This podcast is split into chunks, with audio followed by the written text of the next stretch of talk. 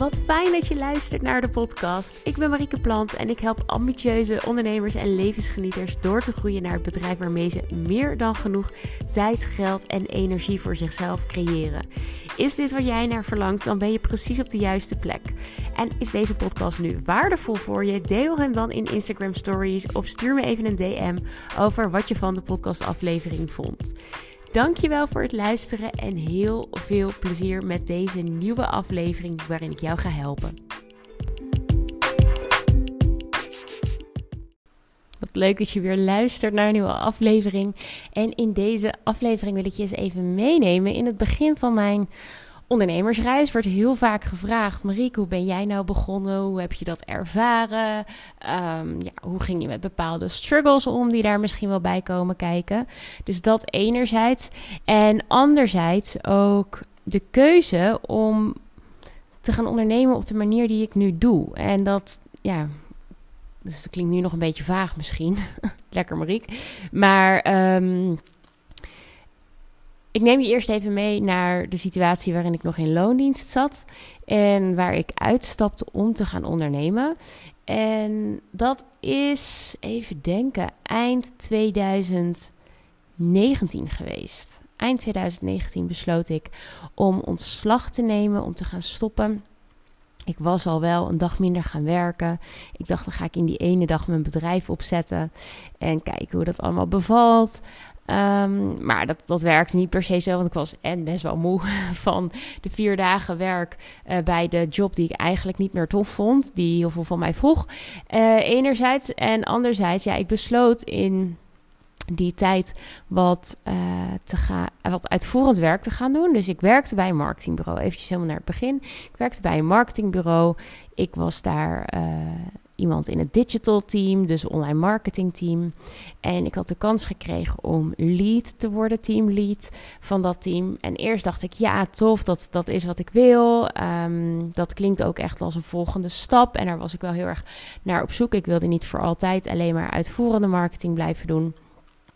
En ik had daar ja op gezegd. En eigenlijk op het moment dat ik ja had gezegd, greep alles me eigenlijk aan. Toen dacht ik, wat, wat ben ik nu eigenlijk aan het doen? Ik commit nu nog meer aan een baan en aan een manier van werken waar ik me helemaal niet goed bij voel. En in mijn geval was dat dus bij een marketingbureau. En dat hield ook in dat elk kwartiertje, elke poep en scheet die ik daar deed, moest ik noteren voor welke klant dat was, wat ik had gedaan, hoeveel tijd dat had gekost. Ik voelde me heel erg een soort robot die aan het draaien was, die elke keer aan het verantwoorden was voor wie ze had gewerkt, wat ze had gedaan. Als ik een half uurtje of een uurtje niet productief was, dan ja, voelde ik me daar gelijk slecht over. Kreeg ik heel veel onrust van. Dus ik voelde op een gegeven moment van ja, die manier van werken, zo bij een bureau, dat, dat is niet echt wat voor mij. ik word er heel onrustig van. En uh, ja, dit, dit is het niet. En ik wil voor mezelf gaan ondernemen. Maar wat deed ik nu? Op het moment dat ik stopte bij dat bureau, of tenminste met die eerste dag minder werken, en um, voor mezelf beginnen. Op het moment dat dat gebeurde, uh, ging ik eigenlijk voor één of twee webshops uit mijn hoofd. Ging ik uh, marketing doen. Met wel een marketingabonnement. Maar ja, dat was eigenlijk een soort van verkapte: ik werk x uur voor jou voor dit en dit bedrag. Dus ik was gelijk weer mijn tijd aan geld aan het koppelen. Eerst was dat natuurlijk in loondienst, wat mijn baas eigenlijk voor mij deed. En uh, dat ging ik dus ook doen. Dus ja, die vrijdag vrij, die was echt binnen no time natuurlijk helemaal um, vol. Want ja, als jij één of twee opdrachten hebt met voor twee, drie uurtjes per week, ja, dan, dan is die vrije vrijdag, die is alweer gevuld. Dus dat betekende dat ik al heel snel ontdekte: oh ja, mijn tijd is super kostbaar. En als ik uurtje factuurtje ga werken, ja, dan, uh, dan wordt het lastig om meer vrij en meer vrijheid te krijgen. Maar zal ik ook vrij snel aan een omzetplafond zitten. En in het begin vond ik dat mega aantrekkelijk Want ja, stel dat je zegt, nou, ik ga 32 uur per week werken voor een uurtarief van 80 euro. Nou, ik zal eens even, ik weet niet eens hoeveel dat is. Toen der tijd heb ik dat heel vaak uitgerekend. Dacht ik, oh my god, nou, dat is best wel lekker. Um, ondertussen pak ik even mijn rekenmachine 32 keer. Nou, laten we zeggen 80. keer 4. Ja, dat is 10.000 euro per maand. 10.000 euro omzet, bijna geen kosten. Elke week een dagje vrij. Maar dat is het dan ook. En begrijp me niet verkeerd, 10.000 euro is superveel geld. En ik weet, een heel groot deel gaat naar de Belastingdienst. Maar als je elke maand 5.000 euro bij wijze van spreken overhoudt, hoe lekker is dat? Where do I sign? Dus dat klonk mega aantrekkelijk voor mij, maar ook de mensen om me heen die zeiden: Oh, dan ga je echt dik verdienen. Nou, dat was helemaal zo. Zo'n gevoel. Dus ik heb ook wel een beetje gekeken naar opdrachten, maar echt al heel snel realiseerde ik me: Oh, Mariek, maar dit is niet waarvoor jij bent gaan ondernemen. Als je deze keuze nu maakt, dan raak je en super gewend aan die standaard. En ben je eigenlijk, of het nou voor één opdrachtgever is of voor tien, je eigen marketingbureautje aan het spelen. En dan zit je dus straks weer als die robot achter het bureau al je uurtjes te verantwoorden. Dit is niet wat jij wilt. En dat was echt wel even een struggle. Um, want er kwamen ook al opdrachten op mijn pad. Maar elke keer dat ik zo'n opdracht zag, was het heel even een soort van sparkeltje van, oh, nou, lekker, lekker geld verdienen. Uh, dat was toen wel een belangrijke drijfveer. Ik had net ontslag genomen. Um, maar ook al heel snel buikpijn van weer ergens aan vastzitten, aan vaste uren, mensen die je te pas en te onpas gaan bellen. Uh, wow, ik, ik werd er echt, ik kreeg gewoon een heel, als ik er nu weer aan denk, kreeg ik er toen echt een heel naar gevoel van in mijn buik. En toen heb ik dus echt wel nee gezegd tegen verschillende opdrachten. Waarmee ik duizenden euro's per maand had kunnen verdienen. Die liep ik eigenlijk gewoon mis. Super spannend. En ga dat maar eens vertellen aan de mensen om je heen. Nee, ik zeg nee tegen die opdrachten, maar ik heb nog geen werk. Dat was wel een beetje de situatie. Maar ik voelde aan alles: oh, als ik dat doe, dan zit ik weer vast. En het kan natuurlijk heel goed zijn dat jij op dit moment uh, dat pad bent gaan bewandelen. Dat je letterlijk jouw tijd verkoopt voor geld. Misschien als freelancer, maar ook omdat je kan ook omdat je een beauty salon, een fysiopraktijk, fotograaf bent en dat je gewoon heel erg jouw tijd koppelt aan geld. Gebeurt in heel veel gevallen. Heel veel ondernemers hebben het zelf ook nog niet eens door dat dat eigenlijk is wat ze aan het doen zijn. Maar dat betekent dat er een uh, vaak een plafond eerder wordt bereikt dan dat de persoonlijke doelen zijn bereikt. Dus de doelen rondom vrijheid en uh, geld. Dus wat heb ik toen gedaan? Ik heb toen wel wat spannende maanden beleefd. Ik heb heel veel marketing gedaan. Ik zou willen dat ik toen al meer mijn sales skills had ontwikkeld. Want ik denk dat ik dan nog sneller was gaan groeien. Um, maar ik ben gewoon gaan zaaien. Ik heb mijn eigen trajecten bedacht. Die hebben echt alle vormen, maten, kleuren al gehad. Die je maar kan bedenken. Maar ik ben heel erg gaan spelen, gaan testen. Ik heb pilots gedraaid. Ik ben op zoek gegaan naar eerste testklanten. Daarmee heb ik trajecten gedraaid. Heb ik weer van geleerd. En ja, doordat ik dat elke keer deed, kwam ik steeds dichter bij. Uh, ja, mijn ideale pakket, mijn ideale aanbod.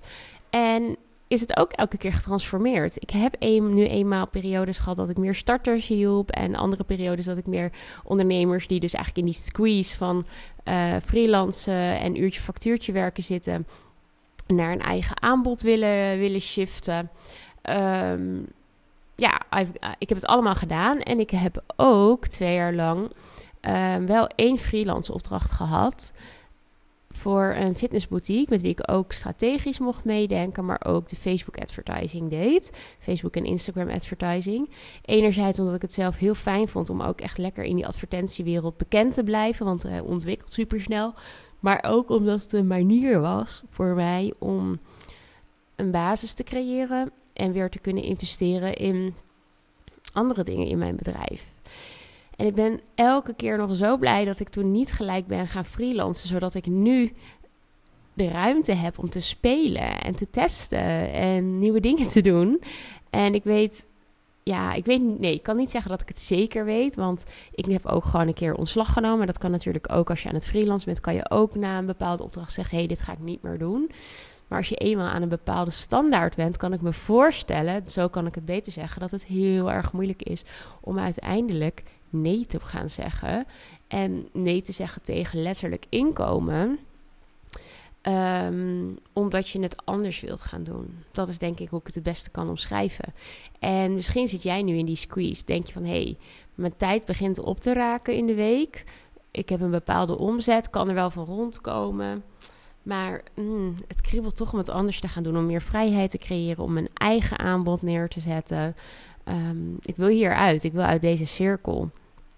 En dat is natuurlijk freaking spannend. Dat is net zo spannend als je baan opzeggen. En geen garantie op inkomsten hebben. Maar het is vaak wel wat nodig is om al die mooie, ambitieuze, gave doelen te bereiken die jij in het leven hebt. Want je bent hier niet gekomen om alleen maar te werken en uh, leuk te verdienen, maar weinig tijd te hebben om daar daadwerkelijk van te genieten. En om te genieten van het leven, om van je geld te genieten, om te, met aandacht er te zijn voor vrienden en familie, uh, voor de mensen die jou lief zijn, om misschien die vette verbouwing te gaan doen, om als je kindjes hebt ze de vakanties te geven die je graag wilt, om zelf te gaan reizen. Er is zoveel meer in het leven dan werken. Maar jouw werk is wel een middel om al die mooie dingen in het leven te kunnen realiseren. En ik geloof er heel erg sterk in. Ik hoor heel vaak, Marieke, het lijkt echt alsof jij alle shit op orde hebt. Want je doet het allemaal. Je hebt een mooie baan, of tenminste hey, een mooi bedrijf. Je sport, je gaat op vakantie, je gaat weekendjes weg, je doet een verbouwing. Um, nou ja, van alles wat ik dan hoor. En dat, ik weet zeker dat ik het zoveel pittiger had gehad. Misschien financieel makkelijker, maar in eerste instantie. Maar persoonlijk veel zwaarder als ik mezelf 32 uur per week had verhuurd, bij wijze van spreken.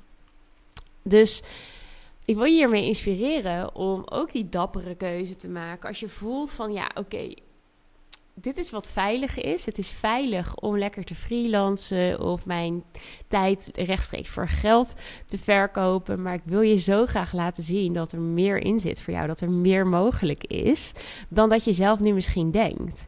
En het lijkt me heel vet om daarover te sparren met je. Ik geef een aantal gratis sparringssessies weg. Daarvoor kun je je aanmelden in de beschrijving van deze podcast. Lijkt me heel vet om je daarover te spreken. En um, ik geef ook een maand gratis coaching weg aan iedereen die mijn vragenlijst. Uh, of dat verloot ik onder iedereen die mijn vragenlijst invult, die ik ook onder de podcast heb gezet. Dus super tof als ik jou op korte termijn ga spreken. En spreken we elkaar niet, dan gewoon tot de volgende podcast. Super bedankt voor het luisteren.